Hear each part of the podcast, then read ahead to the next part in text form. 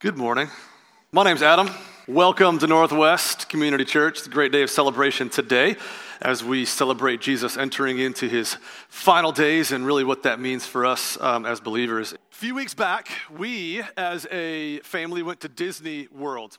And uh, if you've been to Disney World, you know that it is the land of happiness and joy, especially for parents. It is Yep. We, uh, we go and we have one goal, and that is to meet as many princesses as humanly possible. I have a little four year old and a little three year old, and so that's why. Not because I'm like, I want to be the princesses. But uh, so we get all the fast passes, and you know, we, we schedule out our day, and we're like, okay, we're going to go here, here, and here, and we look at the map, and it makes sense to do this circle and go here, and, and we map, well, Jade maps all that out, and I just kind of follow behind. But this is this is our goal. We got to meet them all, and so we're standing in these lines, 30, 40 minutes, and we are, you know, talking to the girls and trying to get them ready for for the princesses. And hey, what are you gonna say when you meet them? Are you gonna give them a hug? Depending on the princess, yes, no, uh, you know. But we have a lot of time to to prepare them for that interaction, and we get to the front of the lines and it didn't matter what princess there's a couple that they i guess smiled at but out of all the conversation literally we'd walk in and they would just do this and as a parent, you're like, paid good money for this. like, say something. And, you know, the princesses are talking to them and they're interacting, and our kids are just like,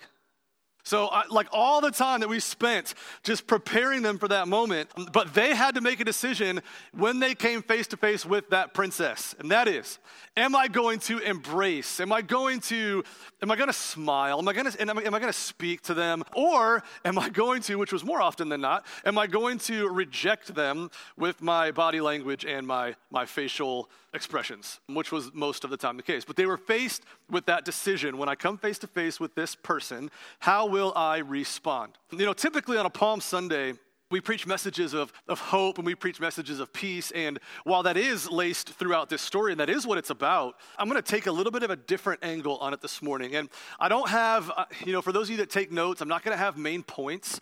I really just want all of us this morning to come face to face with Jesus and then be faced with the question when I am face to face with him, what am I going to do with him? Am I going to embrace him or am I going to reject him? And that's really what I'm hoping this morning that we all come face to face, but I, my hope is that we embrace. Um, but we're faced with that decision this morning. Now, We've been in the Gospel of John for, uh, for about a month and some change now. And uh, over that time, we have, uh, we've learned a lot about Jesus, and we've learned a lot about how he interacts with people, uh, how he speaks to people, the, the way that he heals people, and then uses that as a lesson uh, for those that ha- have observed.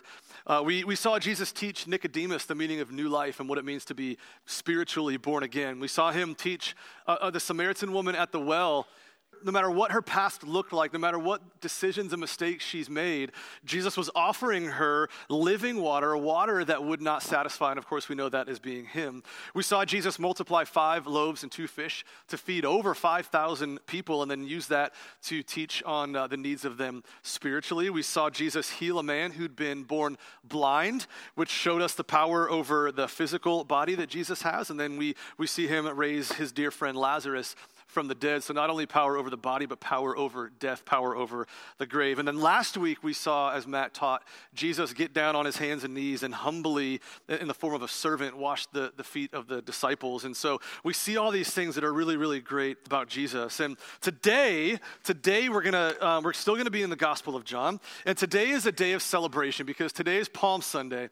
Today is the day that Jesus rode into Jerusalem uh, 2,000 years ago, roughly, on a donkey. We see him being humble. We see him being confident, even in that humility. And he's ready to take on the pain of the suffering, the rejection, the death that he's going to face so that we can have freedom from sin and access to God the Father. And this is the day that marks the beginning of what we call Holy Week. And so uh, maybe, maybe in your family, you guys do reflect each day leading up to, um, leading up to Easter on, on what Christ was doing in, in the week leading up to that, to that moment. And so uh, it's Holy Week. It's the week that we consider Holy Week or Passion Week.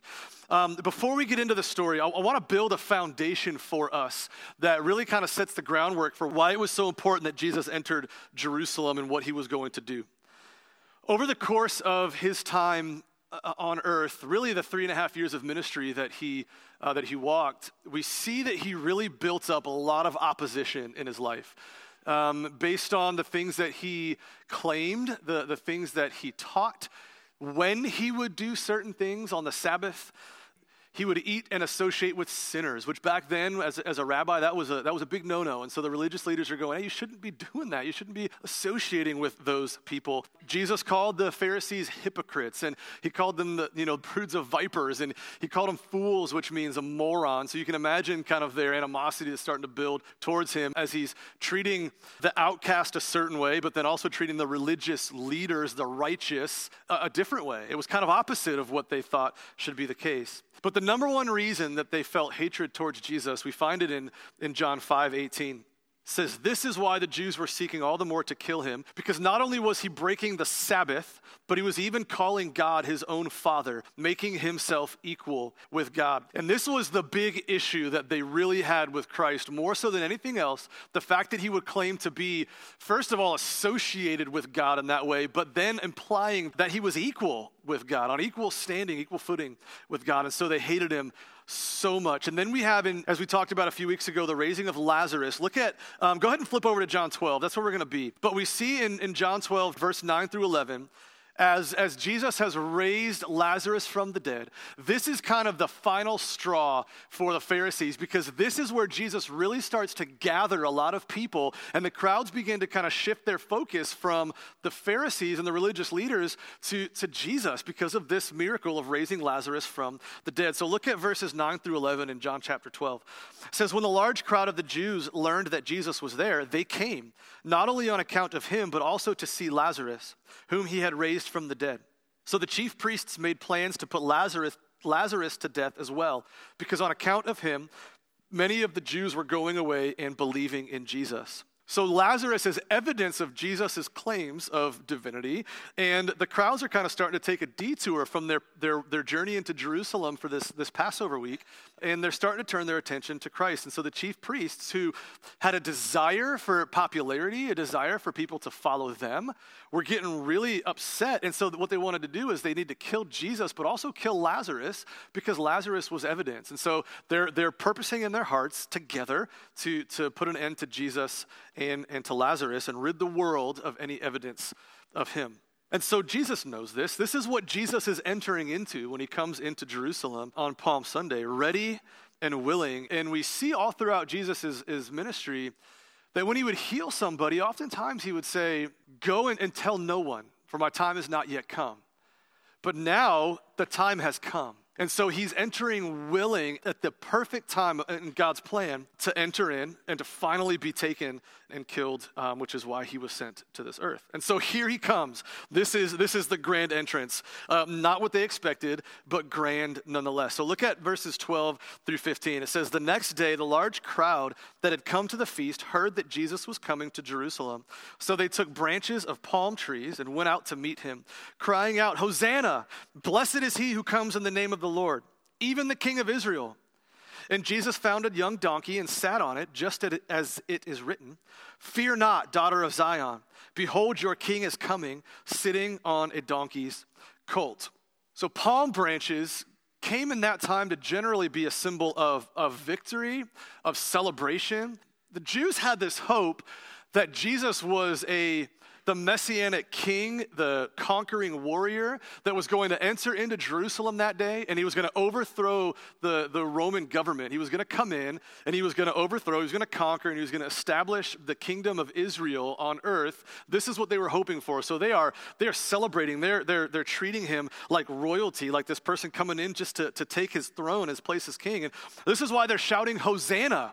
They're shouting Hosanna, which is the Hebrew word that means save now, I pray. They're shouting, Save us! Save us from the rule of Rome. Please save us. Establish your kingdom once and for all. Save us. This is what they believed in their hearts was taking place. And this is why it followed also with Blessed is he who comes in the name of the Lord. This wasn't just a random chant that they were just kind of coming up with, and one guy's like, Yeah, Hosanna. And they're like, Yeah, Hosanna. And it's, it's something that they, they knew to be true in Scripture because Psalm 118, 25 through 26 says, Save us, we pray. Hosanna, save us, we pray. Save us, O Lord, we pray. Give us success. Blessed is he who comes in the name of the Lord. So they're quoting Psalm 118 when they're, when they're shouting these things. In the other Gospels, we find additional details to this account. We see that people spreading their clothes on, on the road in front of him. Doing that was, was to pay homage to someone who was considered royalty, which that furthers the idea that they thought he was the, the king, Israel's king coming in. But if he had been the conquering warrior that they were expecting, he probably would have rode in uh, on a little bit of a different steed than a donkey, right? I mean, you would see him coming in on this war horse, a stallion. And um, this is kind of the, the Roman entrance. You know, they have these big old horses, and it's, it's man, we're victorious. And, and this is the, the symbol of, of victory. And, and a war horse is powerful and strong. And that's not what he did. And so these people, just a few days later, the same crowds that were shouting, Hosanna, save us, blessed is he who comes in the name of the Lord, were the same ones that shouted, Crucify him, crucify him.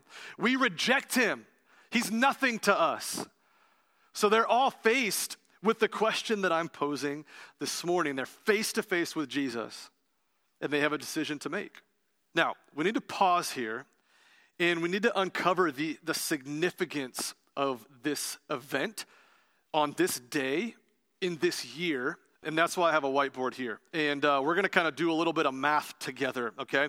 There's a lot of Old Testament prophecies that are, are really incredible oftentimes we kind of say, oh, yeah, you know, we, we see in Isaiah that, you know, the, the crucifixion and the arrest and, and the trial and all that stuff of Jesus, and it speaks so specifically to, to what Jesus went through. Uh, this this um, verse 15, fear not, daughter of Zion, he's coming on a donkey's colt. That's in Zechariah 9 9. And so we see fulfillment in, in the New Testament, but sometimes we need to, to kind of prove, right? We can say, well, um, the skeptic would say, well, this Bible was written, and they could have easily written it so that the Old Testament matched up, and, and they could have done that. Uh, so, but we have to look at history, and there's some historical fact that I want to point out that it's really hard to deny the, the, the prophecy. And so let's, just, let's, go, let's go to it, because I, I want to read this. Daniel um, chapter 9 is going to be on the, on the screen, and then we're going to kind of break it down a little bit. Now, when I read Daniel 9, it's going to be a little bit confusing. So we're going to pull some stuff out of it, and I'm going to try to explain it clearly, but I just think, I think it's so awesome. When I was reading about this this week, I was just blown away at the specificity of, of, this, of this prophecy. So, Daniel 9 70 weeks are decreed about your people and your holy city to finish the transgression, to put an end to sin, and to atone for iniquity, to bring in everlasting righteousness, to seal both vision and prophet, and to anoint a most holy place Know therefore and understand that from the going out of the word to restore and build Jerusalem to the coming of an anointed one, a prince, there shall be seven weeks. Then for 62 weeks it shall be built again with squares and moat, but in a troubled time. And after the 62 weeks, an anointed one shall be cut off and shall have nothing. So let's break it down, okay? In this prophecy, we have a beginning, we have a middle, and we have an end. Those are going to be up here so you guys can kind of see as we break it down. The beginning is marked by the decree to rebuild Jerusalem. The middle is seven weeks and 62 weeks. So let's just say 69 weeks because that's 62 plus seven. And the end is the coming of an anointed one who shall be cut off and have nothing. So the beginning Nehemiah 2:1 says, In the month of Nisan, in the 20th year of King Artaxerxes. So Nehemiah makes a request to the king that uh, he wants to go back and he wants to rebuild Jerusalem. He wants to go back to the city, his home that is in ruins, and, and, rebuild. And the king grants him his request. And he hands him pieces of paper that say it is by the king's permission that he can go. So as he's passing through towns and cities, he shows these decrees, and they allow him to pass through on his way to Jerusalem. And so the king has issued a decree. Number one is the decree is issued to rebuild Jerusalem. Now, historically, we know that King Artaxerxes, or maybe you don't, but you look it up, it's historical fact that he began his reign in 465 BC. And the, the prophecy says the, the beginning of the decree. So in Nehemiah 2.1, it says 20th year of his reign. Okay, so simple math is the beginning was 465, 20 years in would be 445 BC. So let's have that as our starting point, okay? So we've got 445 BC. This is the beginning of the prophecy. The middle, 69 weeks total. Contextually, when Daniel was written, the term week was actually meant in years. So what it what the way you would say it is 69 weeks of years, 7 days in a week. So 69 times 7. Okay? Now, you might, if you're not a math person, you might get lost here, but just hang on till the end. It'll all kind of make sense, okay? So, um, 69 times 7, this is going to give us the amount of years in the Jewish calendar. So, we have uh, 69 times 7, and that is going to give us 483. So, this is the um, amount of Jewish years that middle part of the prophecy is talking about. Now, it's important that we say Jewish years because the Jewish calendar was 360 days. It's not like we know it today.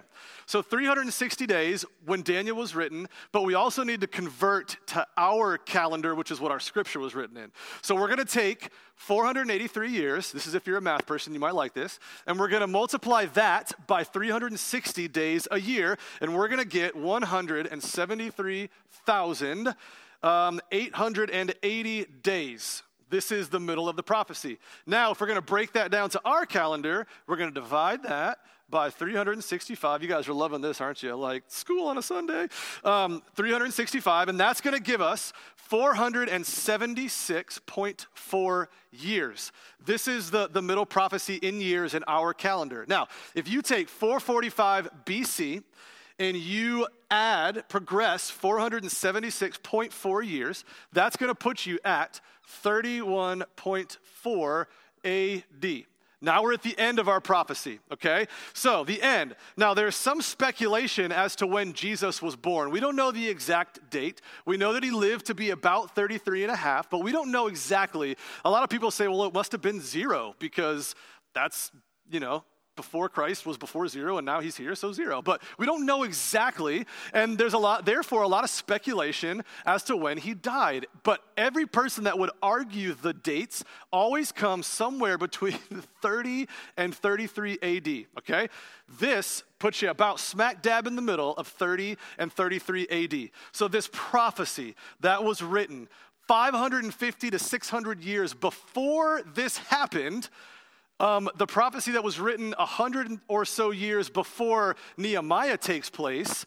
Um, this is historical. You can look this stuff up and see dates that historians would say are true. And the end of the prophecy is an anointed one will be cut off and will have nothing. At the end of this week that we celebrate the death and resurrection, Jesus will be killed, cut off, and have nothing. So, Jesus, the fulfillment of a prophecy that is way too specific to pass up. So, you imagine these Jews, they, they know prophecy, they know these things. And so they're, they're anticipating the Messiah coming. They're anticipating why he's going to come. Now, they got it a little bit wrong because he wasn't coming to save them physically, literally from Rome. He was coming to save them in a different way. But he was entering Jerusalem on this day, the anointed one, to be cut off. And that is way too specific to ignore. And I think it's incredible because we go, man, Old Testament prophecy, but it's Old Testament and it's so boring. I don't understand what Daniel says. But if you can read into it and break it down and see that it's so precise and so exact, it's unbelievable. And so they were, they were so excited for hundreds and hundreds and hundreds of years. They're looking forward to this day. And so you can, you can understand a little bit more their anticipation and the excitement that they had. No wonder they were celebrating him coming in. Look at verses 16 through 19, and then, and then we're going to move on. It says, His disciples did not understand these things at first, which, by the way, they still didn't understand even after he was resurrected, these things. They didn't understand until the Spirit was given to them after Jesus had ascended into heaven, but which is another thing. But they didn't understand these things at first. But when Jesus was glorified, then they remembered that these things had been written about him and had been done to him. The crowd that had been with him when he called Lazarus out of the tomb and raised him from the dead continued to bear witness. The reason why the crowd went to meet him was that they heard he had done this sign. So the Pharisees said to one another, You see that you are gaining nothing. Look, the world has gone after him. So they're like, okay, we have to end this. Look, they're, they're going after him. They're following him. They're praising him. We can't have this happen anymore. So he enters Jerusalem. That's why we celebrate today. But why? Why, why is it important for us to celebrate him entering Jerusalem? Why did he come that day? Look at verses 27 through 30. Now is my soul troubled, and what shall I say, Father? Save me from this hour. But for this purpose I have come to this hour. Father, glorify your name. Then a voice came from heaven I have glorified it, and I will glorify it again. The crowd that stood there and heard it said that it had thundered. Others said, An angel has spoken to him. And Jesus answered, This voice has come for your sake, not for mine. Now, the word troubled literally means to shake or to stir up, and it's used figuratively to, to express a, uh, a mental or spiritual agitation of being disturbed, upset, unsettled, uh, maybe horrified. So, why would Jesus be troubled like that? Well, because of the anticipation of, of bearing the shame and um, of sin and, and, the, the wrath of God that was going to be poured out on him and um, being separated from the Father. Maybe that's why he was so troubled. I mean, Jesus had only ever known perfect fellowship with God the Father, and he had never sinned. He'd never experienced, even in the slightest, what he was about to take on for the world. And so you can imagine the trouble, the, the turmoil in his soul. But even, it's, it's unbelievable, even with that kind of trouble in his spirit, he says, Father, glorify your name. That's why I've come to this hour. Glorify your name. I know it's going to be hard, but I'm willing to do it because if this is what gives you the most glory, then I'm willing to go through anything for that. Glorify your name. And then here it, here's the kind of the, the crucial moment of why Jesus says he really came. Look at verse 31 through 33. Now is the judgment of this world. Now will the ruler of this world be cast out. And I, when I am lifted up from the earth, will draw all people to myself. And he said this to show by what kind of death he was going to die. When I am lifted up from this earth, in a few short days, Jesus will be lifted up from the earth on a cross. He will be raised onto that cross. And the result of that death, what does he say? All people will be drawn to me. I will draw all men to myself. That's the purpose. That's why he entered Jerusalem that day. Not to save them from Roman rule, but to be lifted up on a cross so that all men might come to him. James Montgomery Boice has a quote that illustrates that point very, very well. He says, In the whole of human history, nothing, no matter how important or how unusual, has attracted men and women like the uplifted Christ. In the ancient world, men and women turned out by the hundreds of thousands to praise the Roman emperors as they returned from their military triumphs. But the emperors passed on, one by one. Certainly, millions are caught up in the excitement of a World Series or Super Bowl playoff, but this year's winner will soon be forgotten. Unless it's your team, I guess you'll remember forever. And even at the peak of excitement, even on the day of the Super Bowl contest itself, not so many can be found watching the playoff as can be found on the same day, morning and evening, worshiping the Lord Jesus Christ. The Lord has attracted more people to Madison Square Garden in New York for more consecutive days and in greater total number than any event in New York's history Christian radio programs have endured for decades while secular programs have succumbed to changing fancies, and Christian churches have remained strong from generation to generation and have even grown in both impact and numbers. What is the attraction? It is not the attraction of mere human personality, for they change. It is not denominational distinctive, for they are all different. The attraction is the uplifted Christ Jesus promised to draw people to himself, and so he has. Nothing or no one has ever attracted men and women like Jesus. It is the Christ of Calvary who draws. It is the Christ whose blood was shed and whose body was broken. It is the Christ who gave himself in the place of sinners so that he might bear in himself the proper and justified wrath of God. Amen. Jesus came to this earth to glorify God through his sacrificial death on a cross. And what did that death accomplish? Well, John 3 16 and 17 says, For God so loved the world that he gave his only Son, that whoever believes in him should not perish, but have eternal life.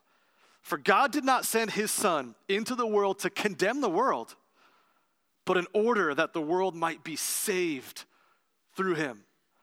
That's why Jesus entered Jerusalem to die, because God loved you so much that he was willing to send his son to die so that the world might be saved through him. This is why he enters Jerusalem.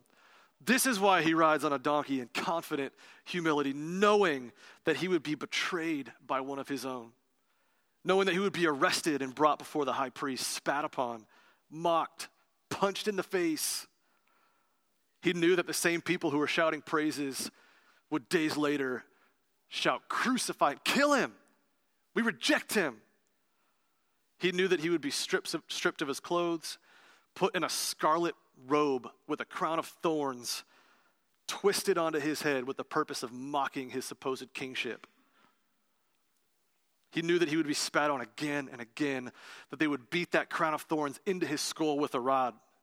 He knew that his back would be torn to pieces by a whip with shards of glass and metal at the ends. He knew he would have nails driven into his wrists and driven into his ankles. He knew that he would suffocate to death on a cross while the Roman soldiers were gambling over his clothes and while a sign hung above his head mocking who he claimed to be.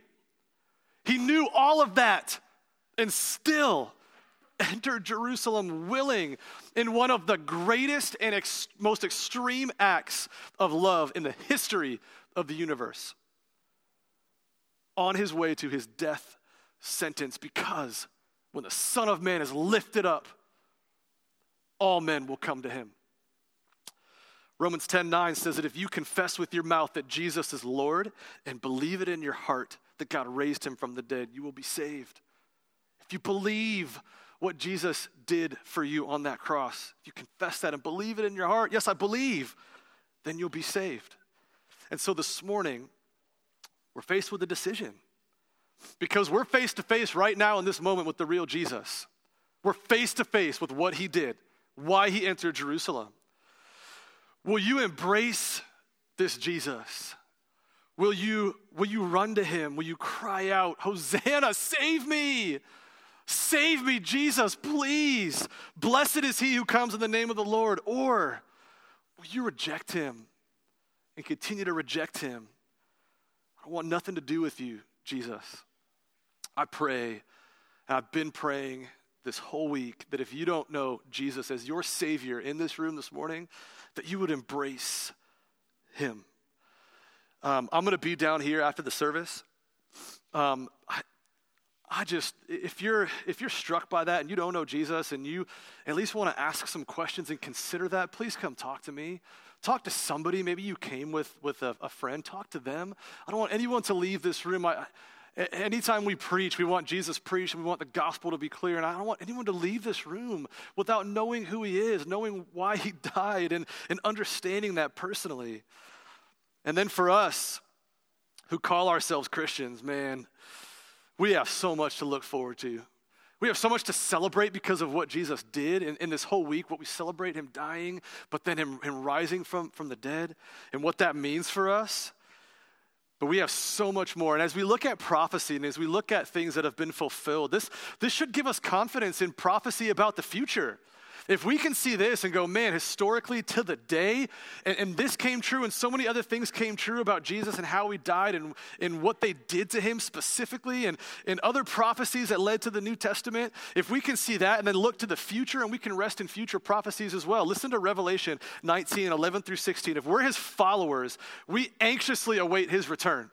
And this is what his return is going to be like. Oh, I can't wait.